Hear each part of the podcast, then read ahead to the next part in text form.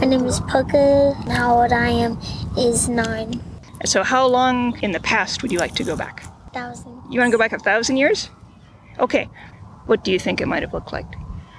So I think in the thousands, it was like when there was like fish, sharks, dolphins, or dinosaurs, lizards, and then the 900s, it probably would be like kind of the same.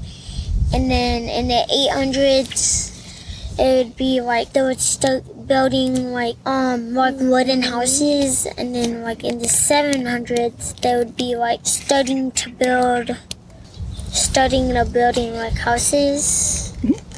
Like wooden houses. Uh-huh.